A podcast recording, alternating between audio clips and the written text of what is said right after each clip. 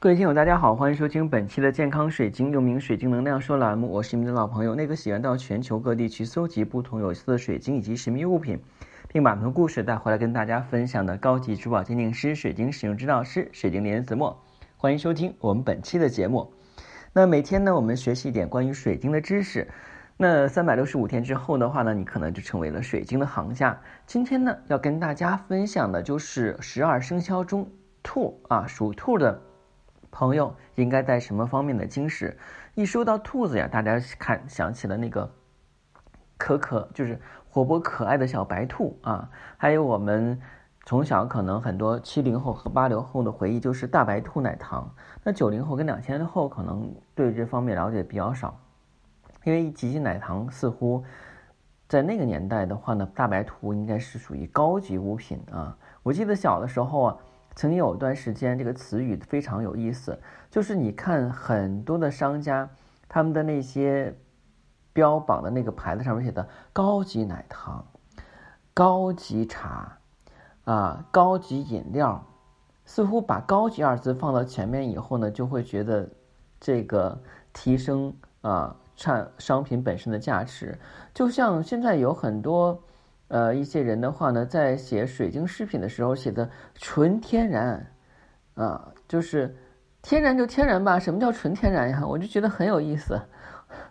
那那不是天然的，那还是什么？因为我们在珠宝界的命名来讲呢，它不是天然的话，那就不打天然了啊，或者就打成它的本名，比方说合成水晶，或者说是那个呃玻璃质水晶之类的。那就不会打天然二字，打天然肯定就是水晶的一种嘛。但其实的话，我们在命名的时候一般也不会命名，比方说紫水晶是紫水晶，但是不会在上面去标什么天然。但是现在很多人都喜欢标纯天然、无加色啊，就好比方说我们现在说的吃的一些蔬菜上面写的纯公啊，纯叫什么无公害、纯绿色啊，其实没有任何意义啊。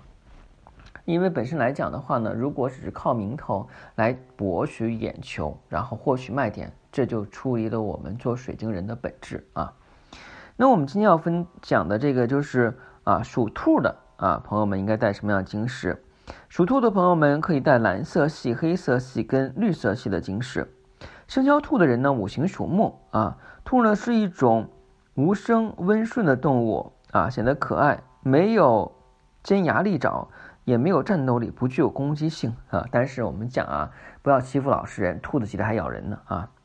因此呢，兔年生的人呢，也不会说是因为一些事物而攻击他人，总是安分守己的做好本分事儿。家中养过这个兔的人啊，都知道，他们大部分时间都是趴着，看起来比较柔弱、懒洋洋的，但跑起来速度可是非常迅速，反应敏捷，遇到逆境时能够。选择新的策略，付诸行动。所以呢，兔年出生的人呢，有时候呢是静则静，动则动的性质。生肖兔的人呢，一生啊运势不会像生肖虎那样的话有大起大落，而是在平定中啊稳步的进步。到了中年呢，则可以达到事业的高峰，然后平稳的走下去。这是我们对兔的一个讲解啊。那接下来呢，我们要说一下就是。兔刚才讲了啊，蓝色系、黑色系跟绿色系的晶石或宝石呢，比较属和属兔人的性格。我们首先来讲蓝色系，海蓝宝呢能促进现实真正自我，使自己内心充满活力。天河石呢促进身心平衡，增加贵人，以及增加这种投机的能量啊。蓝晶石呢增加魅力，断绝旧思维，规避风险。蓝色绿松石的话呢，能够守护人的生命。带来幸福，青金石呢治愈身心，避免危险。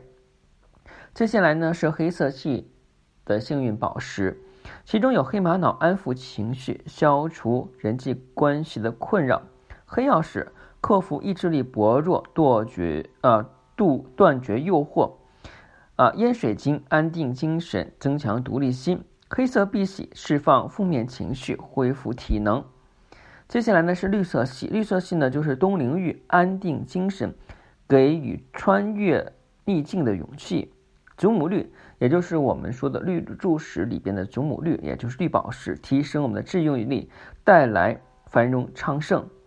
绿玉髓抑制情绪化的感情，增加勇气跟自信。翡翠能够趋吉避凶，守护人生的成功。橄榄石扫除阴暗思维，增加正向能量。孔雀石击退邪气，促进身心健康。葡萄石提高直觉力，强化持久力。那刚才跟大家分享呢，就是我们属兔的人需要带什么样的晶石。当然呢，我们讲五行要讲生肖啊，不是所有的人的话呢都是会完全符合，因为每个人的话还有不同的特点跟处境，阶段跟阶段不一样。就像你有一年四季的衣服，你不可能一天把这四季的衣服全穿到身上去，肯定也是要分阶段的，对不对？当然，如果你想选购天然水晶或神秘物品，不妨加我的私信。每期音频节目中的文字介绍里的英文名 L G R X 一九八六。需要的时候请备注“水晶听友”，我一定帮您选择最正确的晶石，让您心满意足。同时呢，如果您是第一天收听我的节目，对水晶珠宝感兴趣，建议您在喜马上订阅“健康水晶”栏目之后，从头开始收听。谢谢大家，再见。